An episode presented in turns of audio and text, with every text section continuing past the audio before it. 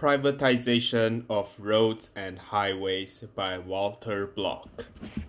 Chapter 6 Road Socialism. What are the best institutional arrangements for roads, streets, highways, sidewalks, and other such thoroughfares for human and vehicular traffic?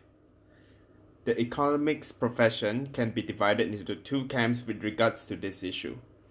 On the one hand are the road socialists. They dominate. In their view, it is an unquestioned and unquestionable fact that roads must be inevitably and necessarily be managed by the government. It is never explicit but rather implied by their mode of analysis. They believe that roads are a public good. Privatizing them is quickly brushed aside as preposterous.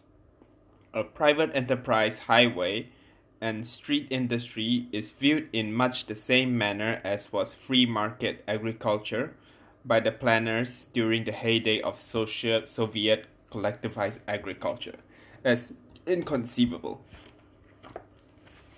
What is the job of the economic analyst under such assumptions? It is to serve as a sort of managerial consultants, much in the same manner as that the economists in the USSR would advise the Minister of Agriculture about crop rotation, fertilizers, etc. Only now the analysis concerns itself with such matter as road safety, congestion, planning for new clover leaves, etc. On the other hand, they are the road capitalists or privatizers.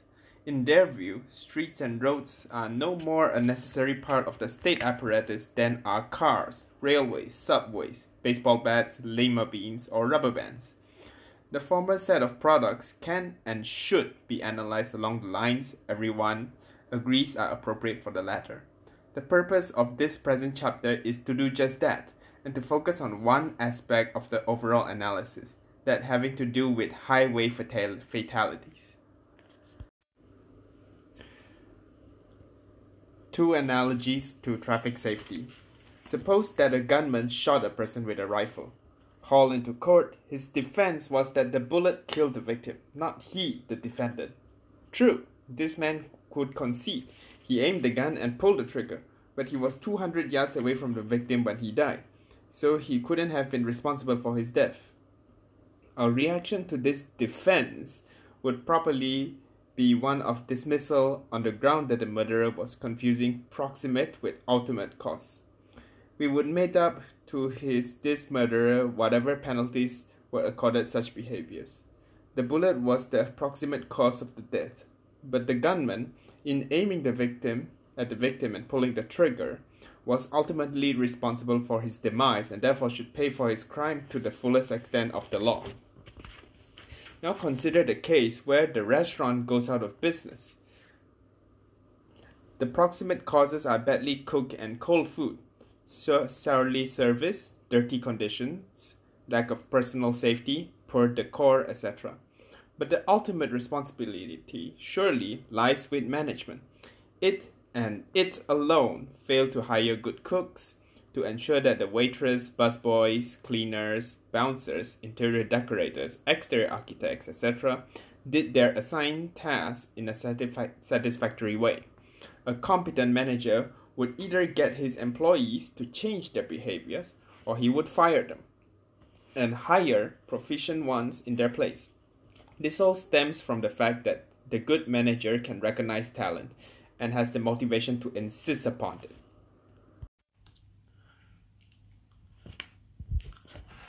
What is the point of all this discussion of restaurant failures and excuse making killers? What does it have to do with road safety under socialism?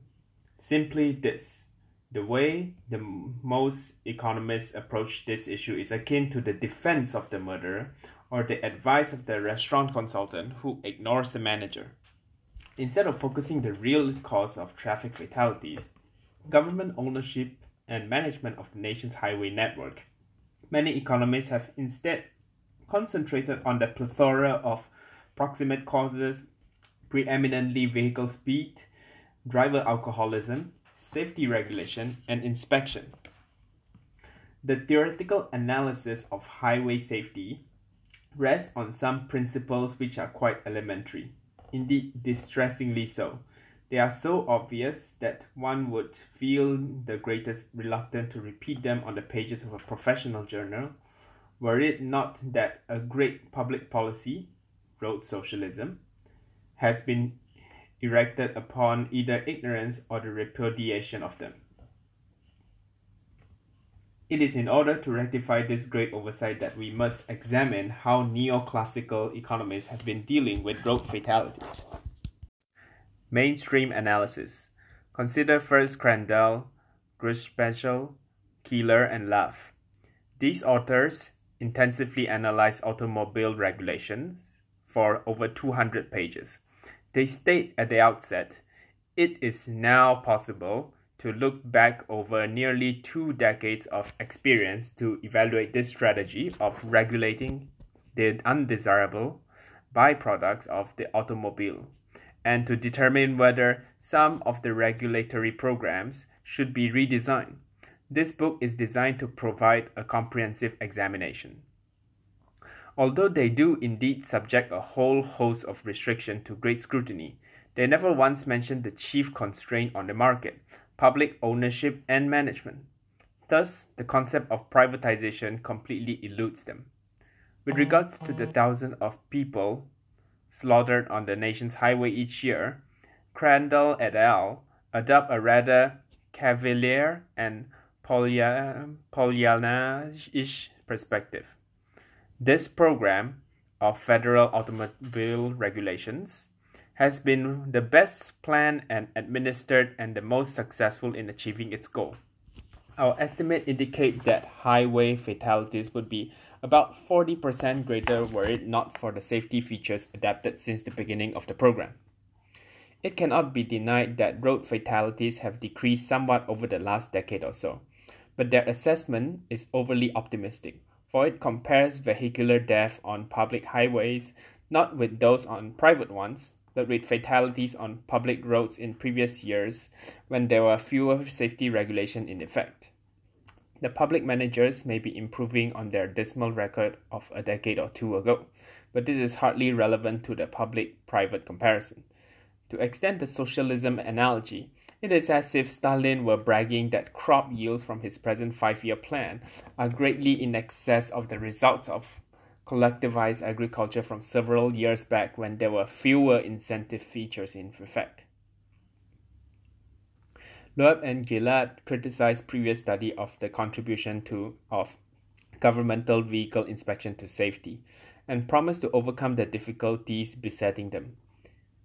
According to them, they have mostly been plagued with statistical or methodological problems which have made their conclusion far from definite. Only relatively recently has regression analysis has been used, and then only on the basis of cross-sectional data. Thus, there have been, so far been no state-specific studies which have used econometric techniques to test the efficacy of inspection.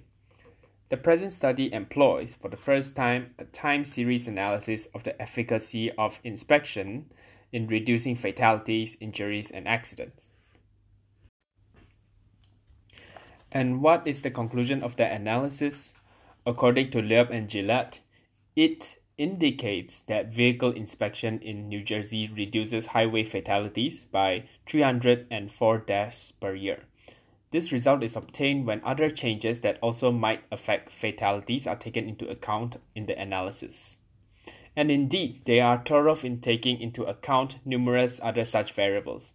These include the number of motor vehicle registrations, number of driver's license, vehicle mileage, personal income, number of drunk driving revocations, population and gasoline consumption. All in all, a careful, a very careful job of eliminating alternative hypotheses to their own, except for one small detail, the one analyzed in this chapter. Loeb is even more specific about the possible exclusion of variables. He singled out Summers in this regard charging that if the model used by Summers omit an important variable, bias estimate may result for the coefficients of the remaining variables. And what are the specifics? Loeb uses personal income, education, fuel consumption, density of population, precipitation, highway mileage, consumption of distilled spirits, and the age composition of the population. But this surely a case of the pot calling the kettle black, for Loeb himself omits an important variable, with the causal effect potentially greater than all of the variables he cites put together if only because this one is responsible for affecting virtually all of the others. Loeb again worries about the omission of variables. This time he employs specification error tests in an attempt to root out his, this scourge. Again, he criticized Summers, asserting that in contrast to the author, his models do not emit omit the potentially important socio-economic and driving related variables as in Summers' work. Needless to say, he is again guilty of the same error, since he omits the crucial socio-economic variable of public or private sector ownership, management, and control. As for specification error tests, they employ the usual litany of drinking age, alcohol consumption, speed, vehicle inspection, per capita fuel consumption, age of the population, but nary a mention of road socialism is made. Callaghan employed no fewer than 16 different highway safety programs standards and opines that auto officials and other uh, others assert that the nation is merely holding its own in the battle against highway accidents and that this stagnation must be due to the failure to improve the drivers and roads since the cars have been substantially improved. That's it. It is either the cars or the drivers. Since automobiles are implicitly of optimally high quality, high quality, the cause of all the fatalities must be the man behind the wheel. It does not seem to have occurred to him that there might be a better explanation. Lave and Weber offer what at first glance seems to be a radical analysis of traffic fatalities. They state Government intervention is certainly one way to decrease the number of automobile accidents. But this accident reduction is not an economic justification for government intervention. Any sort of interference with the market has a cost which must be weighed against the possible benefits. The economic justification for government intervention is a substantial market failure. There is not sufficient evidence to conclude that various safety features ought to be mandatory. The judgment that government ought to require particular features, therefore, is a non economic one based on an individual's idea about consumer sovereignty, the importance of particular market failures, and the social cause of injury and death. Here, at last, it might be supposed that we have anal- analysts who, even though they reject the market, at least mention it as a possibility. Since, on this interpretation, these authors are the only ones cited so far to do so, they appear to earn high marks in this regard.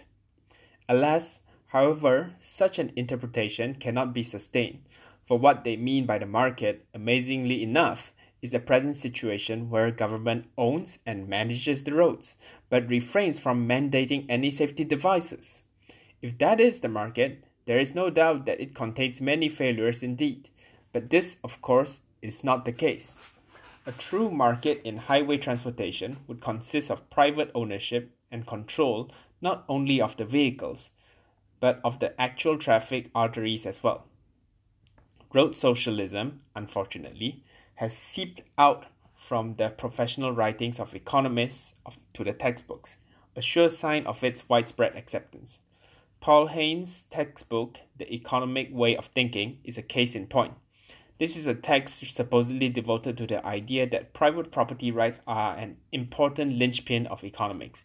Yet it starts out with rush hour traffic as an example of social cooperation.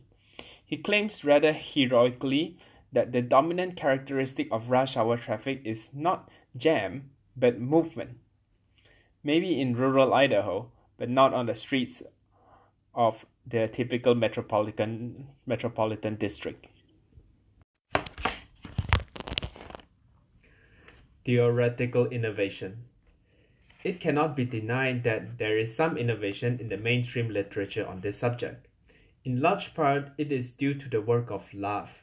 In that paper, he explored the possibility that it is not really speed per se, which is statistically associated with roadway deaths, but rather the variance in speed.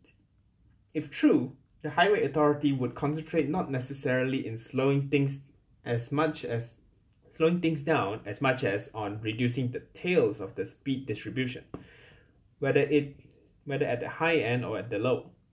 In Lave's opinion, variance killed, not speed. This point was sharply criticized, but in none of his exchange was there ever a mention of omitted variable bias as it applies to private roads.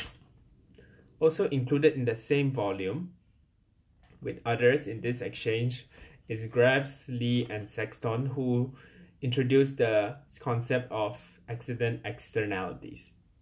Even more important, they bemoan the absence of a control experiment. One thing that is practically guaranteed to emerge from a private road system. This is because if each owner is able to set his own rules concerning not only speed averages but speed variances, control experiments would be much easier to come by. Unfortunately, all of these intellectual innovation is beside the point. No matter how clever, it is akin to rearranging the deck chairs on the Titanic in new ways. It is a useless effort to ward off the disaster of the iceberg. In similar manner, if the disaster of government road ownership is ignored, then no matter how imaginative or ingenious the discussion of how to solve the fatality problem, it is doomed to irrelevance. Objections. Let us now consider some possible objections to our thesis. This chapter thus far takes it as axiomatic that privately provided highways would be safer than our existing highways. There are two ways to test such an assertion or hypothesis. The first is to utilize actual empirical evidence. Unfortunately, there is no extant cases of roadways fully under private control with which to contrast those in the public sector. Historically, of course, many turnpikes were privately built, maintained, owned, and managed. But there are no studies of those epoch available to the knowledge of the present author, which compared the safety records attained under the two very different institutional arrangements. What about the possibility of comparing toll roads with comparable public roads? Or East Coast toll roads with California freeways, or French and Italian toll roads with public freeways in the same country. This unfortunately is not relevant here, for all of these transportation arteries are under public sector control. If none of these cases are the road managed by private profit and loss-making business concerns, just because government in some cases charges a fee or toll for road use does not convert such operation into a fully private one.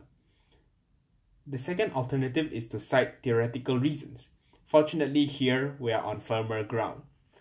Why might we expect firms to be more assiduous in satisfying customers than we find civil servants and politicians in serving voters and taxpayers? To ask this question is practically to answer it, at least give the insight furnished us by the public school public choice school of thought. Simply, the market is more responsive to customer wishes than is the government to the desire of the citizenry. The dollar vote occurs each day. The ballot box vote only every one, every two or four years. The former may be applied narrowly to a single product, for example, the Edsel, while the latter is a package deal an all or none proposition for one candidate or the other. That is, there was no way to register approval of Bush's policy in areas 1357 and for Clinton's in 246 and 8. People were limited to choosing one or the other in the last presidential election. Further, there is rational ignorance in the political sphere, given the unlikeliness, unlikeliness of one's vote being a tiebreaker. In contrast, in the private sector, the uninformed consumer is at a disadvantage. The bottom line is that private suppliers of any good or service face the prospect of loss of profit and eventual bankruptcy. If they fail to satisfy customers, it can if they fail to satisfy customers. It cannot be maintained that public providers face no negative repercussion for poor service. Neither can it reason, reasonably be denied that these sanctions are of far less import. Otherwise, how can we explain the continuous existence of such entities as the Post Office, the Motor Vehicle Licensing Bureau, the Passport Service, which are notorious for lack of service to their clientele?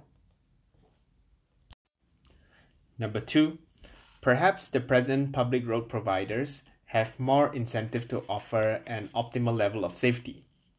In fact, we know that there are many lawsuits against state and local highway providers alleging that a particular road was inherently unsafe. And we know that juries award big damages in such suit because of the deep pockets of the public highway providers. Isn't it possible that public providers have responded by constructing roads that are too safe?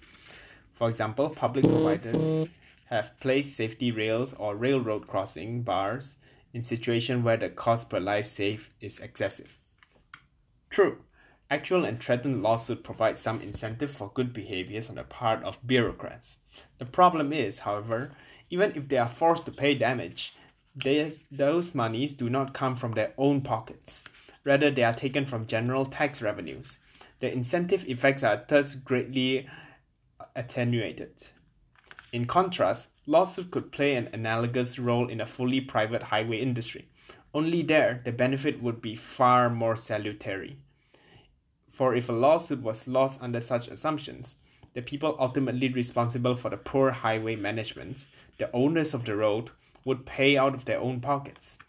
But lawsuits are only of marginal concern. The reason McDonald's and Heinz and Toyota and Apple and Stradivarius and Moody's give us good products and services is not out of fear of litigation, but due to the salutary effects of competition.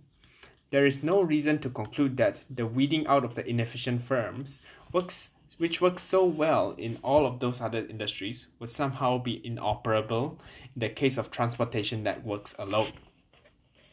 Compare fatalities with regards to airlines and traffic arteries.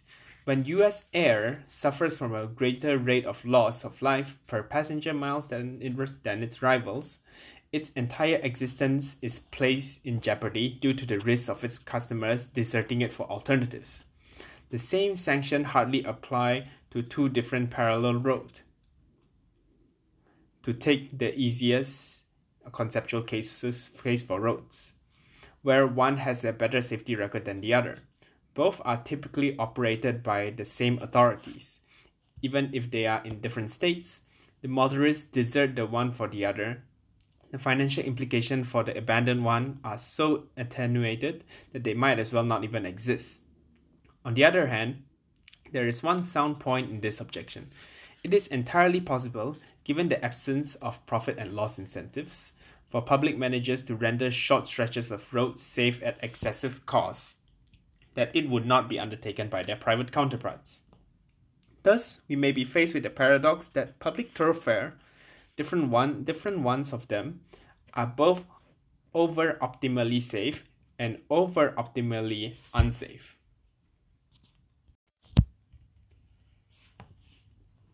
Number three, might there be underkill? Assume, if only for the sake of argument, that the foregoing is correct. Private roads will be safer than governmentally managed ones. It is then possible that a private road builder might provide too high a level of safety. For example, imagine a private toll freeway that parallels a two lane road with five stop signs and traffic lights per mile. Imagine that the toll road sets a speed limit a speed limit of 35 miles per hour and strictly polices those who go less than 30 or more than 40 miles per hour. It would be safer. People would use it because even a 35 miles per hour road beats the constant stop and go of the parallel socialist road. But a high degree of safety on the toll road is suboptimal in the sense that most people would rather trade a little less safety for a lot more time savings. Let us take even more of an exaggerated case. Suppose one private owner insisted upon a 3 miles per hour speed limit with traffic lights every 15 feet. Is there any doubt that a competing parallel road would compete away all the customers of such a foolish firm? To return to an earlier example, the analogous situation would be if the restaurant supplied a waitress, cook, busboy, bouncer to each separate patron, and all of these employees got in each other's way. The aphorism, too many cooks spoil the broth, applies in all contexts. The bottom line is that the market tends to obviate both over and under optimal allocation of resources, whether in terms of safety or weight or quality or any other dimension. But what of the change that our present number of highway fatalities and non fatal highway accidents? Our present number of highway fatalities is about 41,462 and non fatal highway accidents of approximately 2.21 million is rather really either under optimal or optimal. On the face of it, this is difficult to accept. The claim can be seriously offered, I maintain, only because, like death and taxes, highway fatality seems inevitable. This, I claim, emanates from the mindset which sees road socialism as the only possible alternative. To place this in context, imagine that carnage of this proportion were to occur in any private industry mining, air travel, sports, whatever. Under these conditions, a hue and cry of vast proportion would arise. Senator Ted Kennedy would hold outraged hearings determined to get to the bottom of how we can allow such the selfish, greedy pursuit of an unholy buck to kill and maim so many people. The New York Times would call for the nationalization of such an enterprise.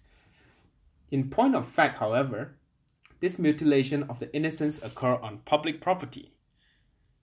It is time, it is past time to think in terms of privatization.